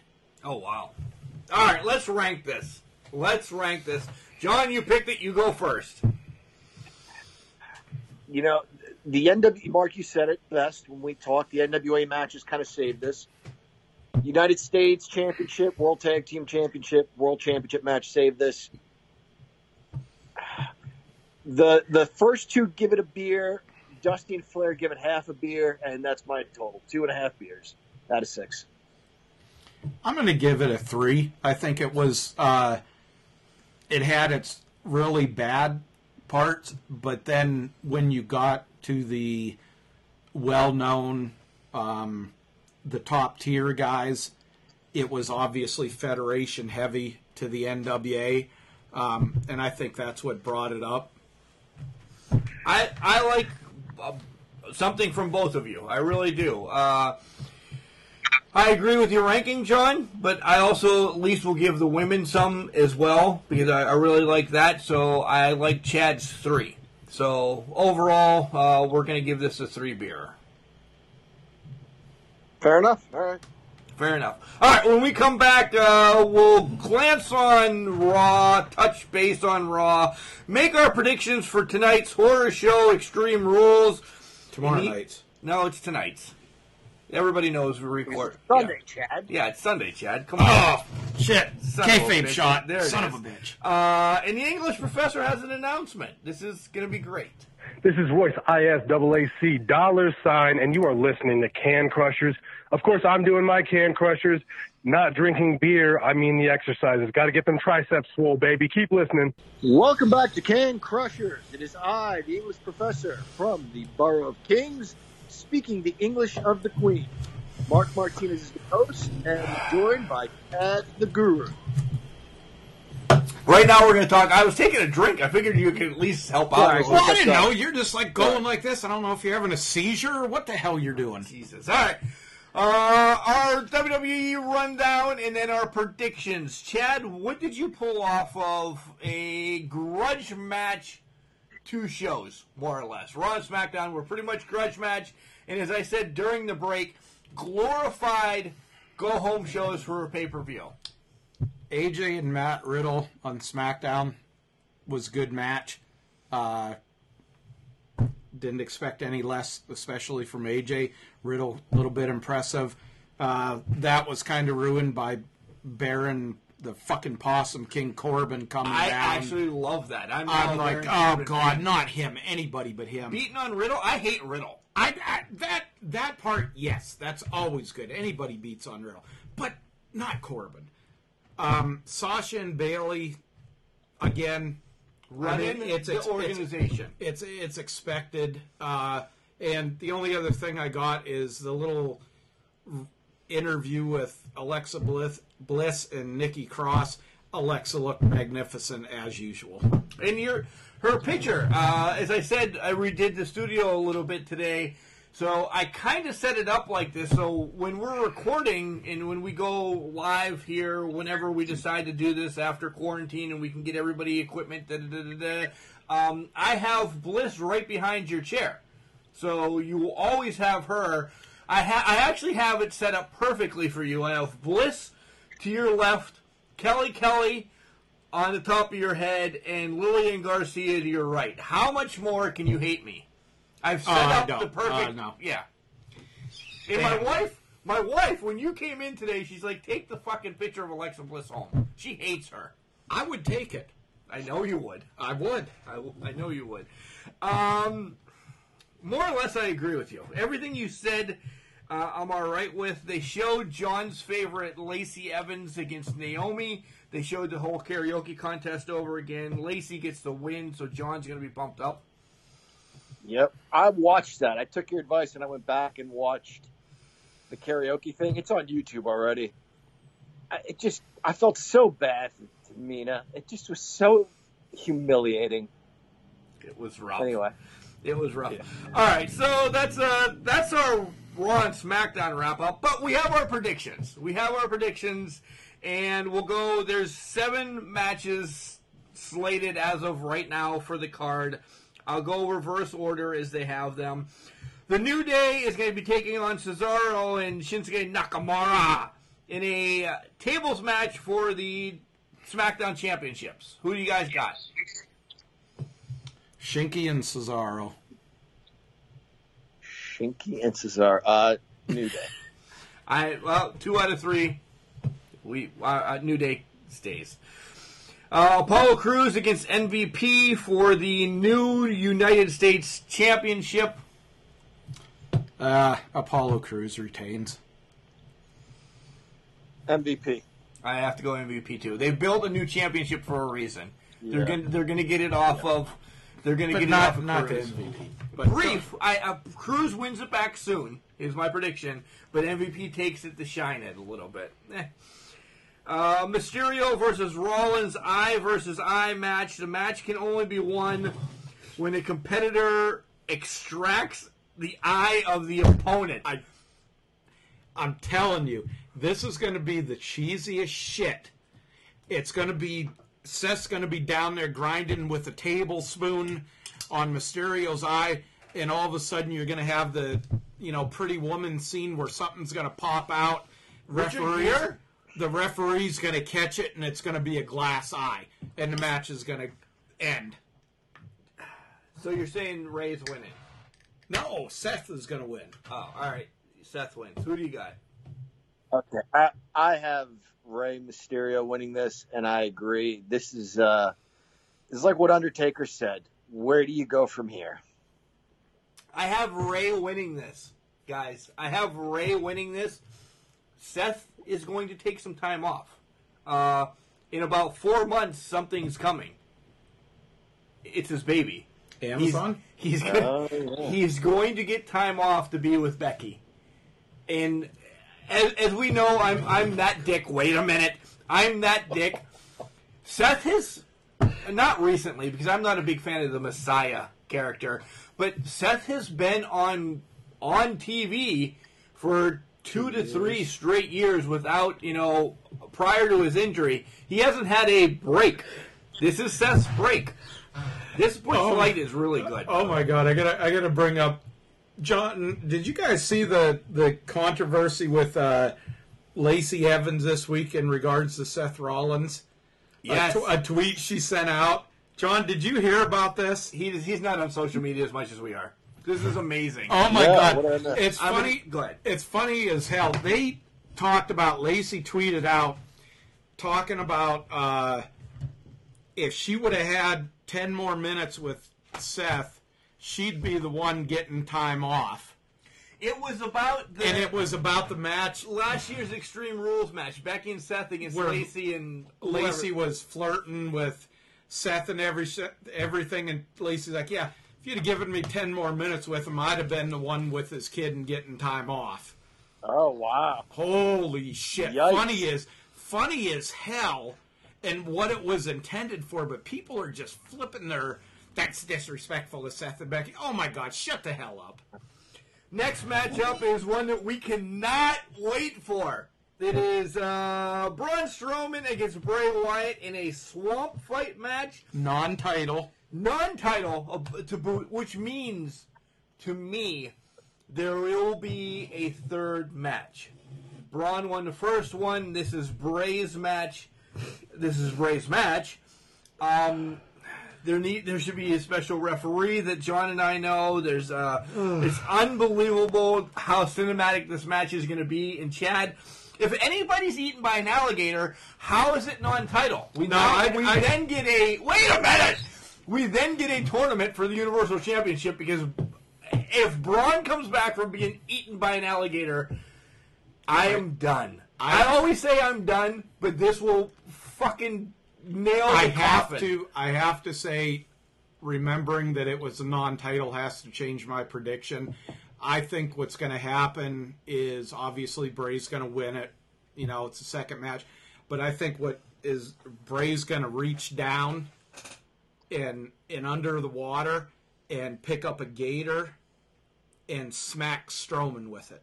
if there's a snake or like a, mong- a mongoose or anything like that, I'm going to give this negative. You know I will- what? I will probably give it negative ratings anyway next week. I'm talking. I'm talking about gators as the shoes. I'm not talking about a real gator. No, you mean Crocs. Crocs, Exactly. gator, same thing. Whatever. So we have Bray winning. Uh, yeah, I, I say I say Bray Wyatt wins as well for all the reasons you guys mentioned. Mark, you keep saying you're going to check out. I, I checked out a long time ago. I haven't watched any main brand programming in a long time. I hadn't watched any NXT until you told me to tune into the uh, Great American Bash, which I'm glad I did because NXT's got me hooked again. But if this is what I'm missing, I'm, I'm okay. Next matchup, Bayley Dos Straps is going to take on Nikki Cross for the SmackDown Championship. Um, no way Bayley's losing. No way. If it's going to feed into what I think, I will be pissed if she loses. So I pick Bayley. Yeah, I I- pick Bayley too. yeah. This is this is a given. Unless Vince, unless Nikki Cross goes Stop and it. okay, never mind. Okay, yeah, Bayley's gonna win. Next matchup is Asuka against Sasha Banks for the Raw Championship. Same way, I don't see Sasha losing this because I think it makes for that match of uh, who holds the better title. I, I think it the hottest thing right now, and you guys, it's because I'm gloating. My two favorites are the hottest thing right now. The hottest thing right now in the WWE is what the hell Sasha and Bayley are doing. You give them both titles. I think it's fun. I, it makes for a great blow off match when they have it. And then somebody is, you know, uh, Sasha three straps or whatever. Yeah, Sasha. I, I don't see her not winning this, um, unless they do something stupid where Bayley screws or Bayley does something and costs Sasha the match, but they steal Asuka's title, and then down the line they have Asuka versus Sasha versus Bayley, and that's when you finally get to break up. Uh, that's yeah, that's about the only way I could see it going that way. Uh, I'll be the odd man out here, and I'll go with Asuka. I like your idea of them having all the belts. I think that would be fun. I think they stopped just shy of that for reasons Chad mentioned. Maybe some interference backfires. Um, but I like Asuka uh, as champ here. And then we have uh, Dolph Ziggler taking on Scotty McQueary Pants, or as other people know him, Drew McIntyre, um, in a match to be determined that night because Dolph has a stipulation to pick whatever match he wants it to be. Um, I'm going to put the spoiler out there if you're listening this prior. I, I, I guess it's supposed to be a TLC match table sliders, chairs. Um, I hope Dolph wins. I really do. I honestly, I, I'm on board with John. Drew has not done anything for me having this championship. Uh, Dolph can, I don't know, at least prance around and be Dolph. So, Dolph. I I hope for the same thing, Mark. I don't think that's going to happen though. Um, I'm going with Drew. Yeah, Good boy. Uh, I'm going to go with uh, Drew. Also, I think uh, it's going to go the opposite. Uh, Dolph Ziggler, obviously the seller, um, you know, can make anybody look good. Uh, I just think Drew's just going to absolutely beat the shit out of him. Any interference? No, All right. maybe after All right. at somebody coming down to further the the next run with uh, Scotty McCracken. All right. Uh, all right, so that's our WWE wrap up. Uh, since we did predictions, it went 12 minutes comparative to five anymore, whatever. Uh, John, what do you got? You got something you want to surprise us with? Yeah, um, my wife was was doing some cleaning in the basement, and she's More going WLF and stuff? More WLF? she's- No, no, no, no. But you know, like um, she had a wanted poster of me from like when I was nine years old. Wanted, John Padalano, a million dollars. Do you still want this? I'm like, I think I'm ready to let go of it. But then she came across something that was still sealed and addressed to my brother Anthony, addressed to Anthony Padalano in Ridgeway. I'm like, what the hell is that? So I opened it up. I don't know why I have this. Can you see what that is? That is. This is the Pro Wrestling Torch. Wait, what's the headline? Bischoff's top assistant defects to Titan Sports. Wow. Yep. Yep. Damn. It is uh, May 23rd, 1998. It was a pro, we used to get the Pro Wrestling Torch. Uh, my brother is the sweetest. He, he he had a subscription, and Mark and I would sit in the pizza shop and read. My brother would read it too. He was a fan, but he'd read it and then let us read it. Um, and I don't know why we never opened this one, and I don't know why I have it. This may be the last one. There was a point, Mark, you and I felt like the torch just kind of ruined things. Okay. Told you things ahead of time. You know what I mean? WCW is getting hokey, and I think this may just this might have been like a canceled issue. But um, yeah, it looks like Janie Engel, longtime WCW VP, assistant to the VP, uh, is going over to the WWF, and she's taking all of WCW's inner workings with her. Um, Val Venis had his first televised match. Wow. Uh, yeah. That's enthralling. interesting. Yeah, yeah. I, I haven't dug through it all that much, but So you're plan to. we have we John and I have not legitimately been in contact. This is going to sound stupid, but have not been in contact with each other uh, like physically. Or wait, wait, that sounds really bad. Whatever. We have not seen each other in person. Chad's Right. dying um, since January. Uh, who the hell knows how much longer this is going to be? Da, da, da, da, da, but do not. Get, I should have just said this. Don't get rid of that. I want to see it. Is what I want No, to I'll say. hang on to it. Okay. Absolutely, I'll hang on to it. It- It's got all the results from Words. house shows, shotgun, raws. Sorry, go ahead. Words are rough for me, Chad. Sometimes. Yeah. Oh, and, and Hall turned on Nash. That was the big story. Neither one wanted to do it. Bischoff was desperate, needed a big story. Um, they were both under contract and couldn't go anywhere, so he forced Hall to kind of do the heel turn, which, if you guys remember, nobody bought that. Um, and Nash is with Sting and the NWO. That was got a, really, that was really a split. The, the black uh, NWO, And the the- red WO, yeah. yeah, Wolfpack. Yeah, yeah, yeah. And, Yeah. that- and that's when that's when anybody could be part of the NWO. Yeah. Anybody. Yep. Rap against country. Uh, yeah. Ugh. Ugh. That's a great issue to have. Yeah, yeah.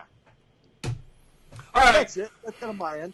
We're, we're long. Do you have? Oh yeah, you have one thing for John. Yeah, yeah, I got I got one thing for John, and I couldn't resist this. This is some of the funniest shit I've ever seen.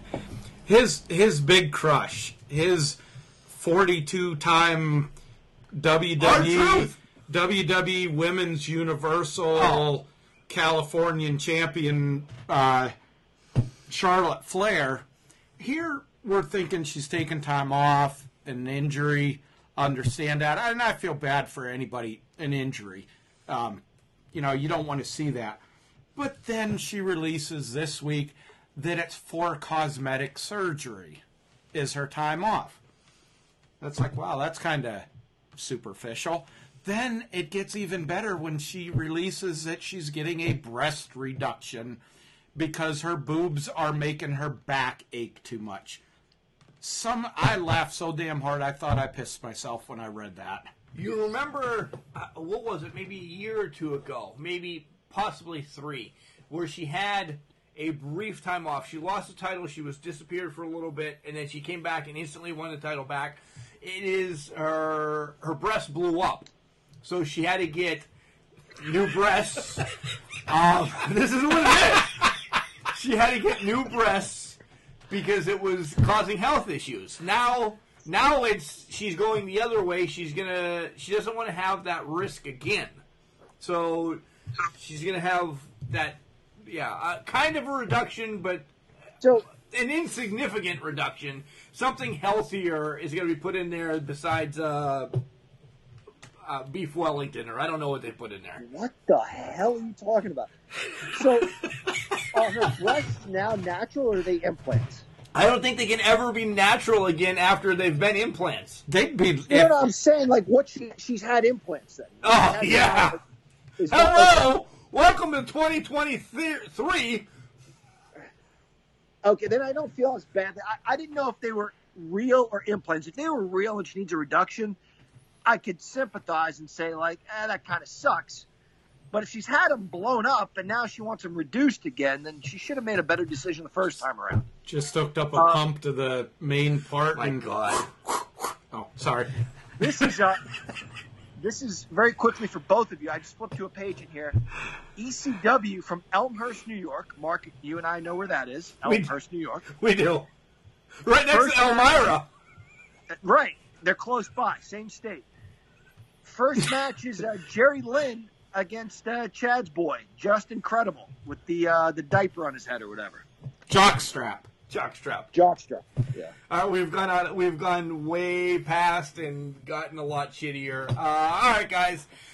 Next week is Ask Can Crushers Part Trey, Trace Three, however you want to say it. Uh, we got a ton in already. Send some more in. We we will send them in. I will pick twenty of the best. Um, fan, wrestler, hater, however you want to do it, send the questions in. We love, I love these shows more than anything. I really do. The only one you that- guys don't know Dick, and I at least get the question. The only the only one that we're not taking a question from is Jocks Sampson. You fat bastard! I still want my bull rope match. All right, Jock Sampson's will be thrown out. Uh, otherwise, we'll answer everybody else's, and uh, we'll go from there. Next week, we'll go over IWC results and Imagine results since we weren't there. Uh, we always like to at least uh, continue their storylines as well. But you can find us everywhere uh, where podcasts are found uh, Spotify, Buzzsprout, iTunes, Google Play, Boxcast, da da da da da. All of them. Uh, you can send us those emails at cancrusher69 at gmail.com.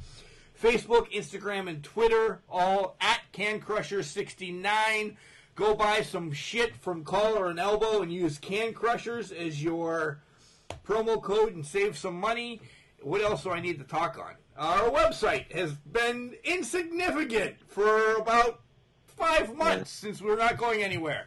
And we forgot to mention this. Chad and I will not be going to Winston-Salem this year because WrestleCade has been canceled and um, I'm pissed, but I'm also thank you for making the right decision in my book. Yep, sucks, but you know it's a it's the right decision. You can't have the people that they're going to have in the program that they're going to have with this stuff going on. So, all right, boys, get us out of this shithole. Remember, Chad, just because you're trash, it doesn't mean you can't do great things. It's called a garbage can, not a garbage cannot. He did his homework. Nice.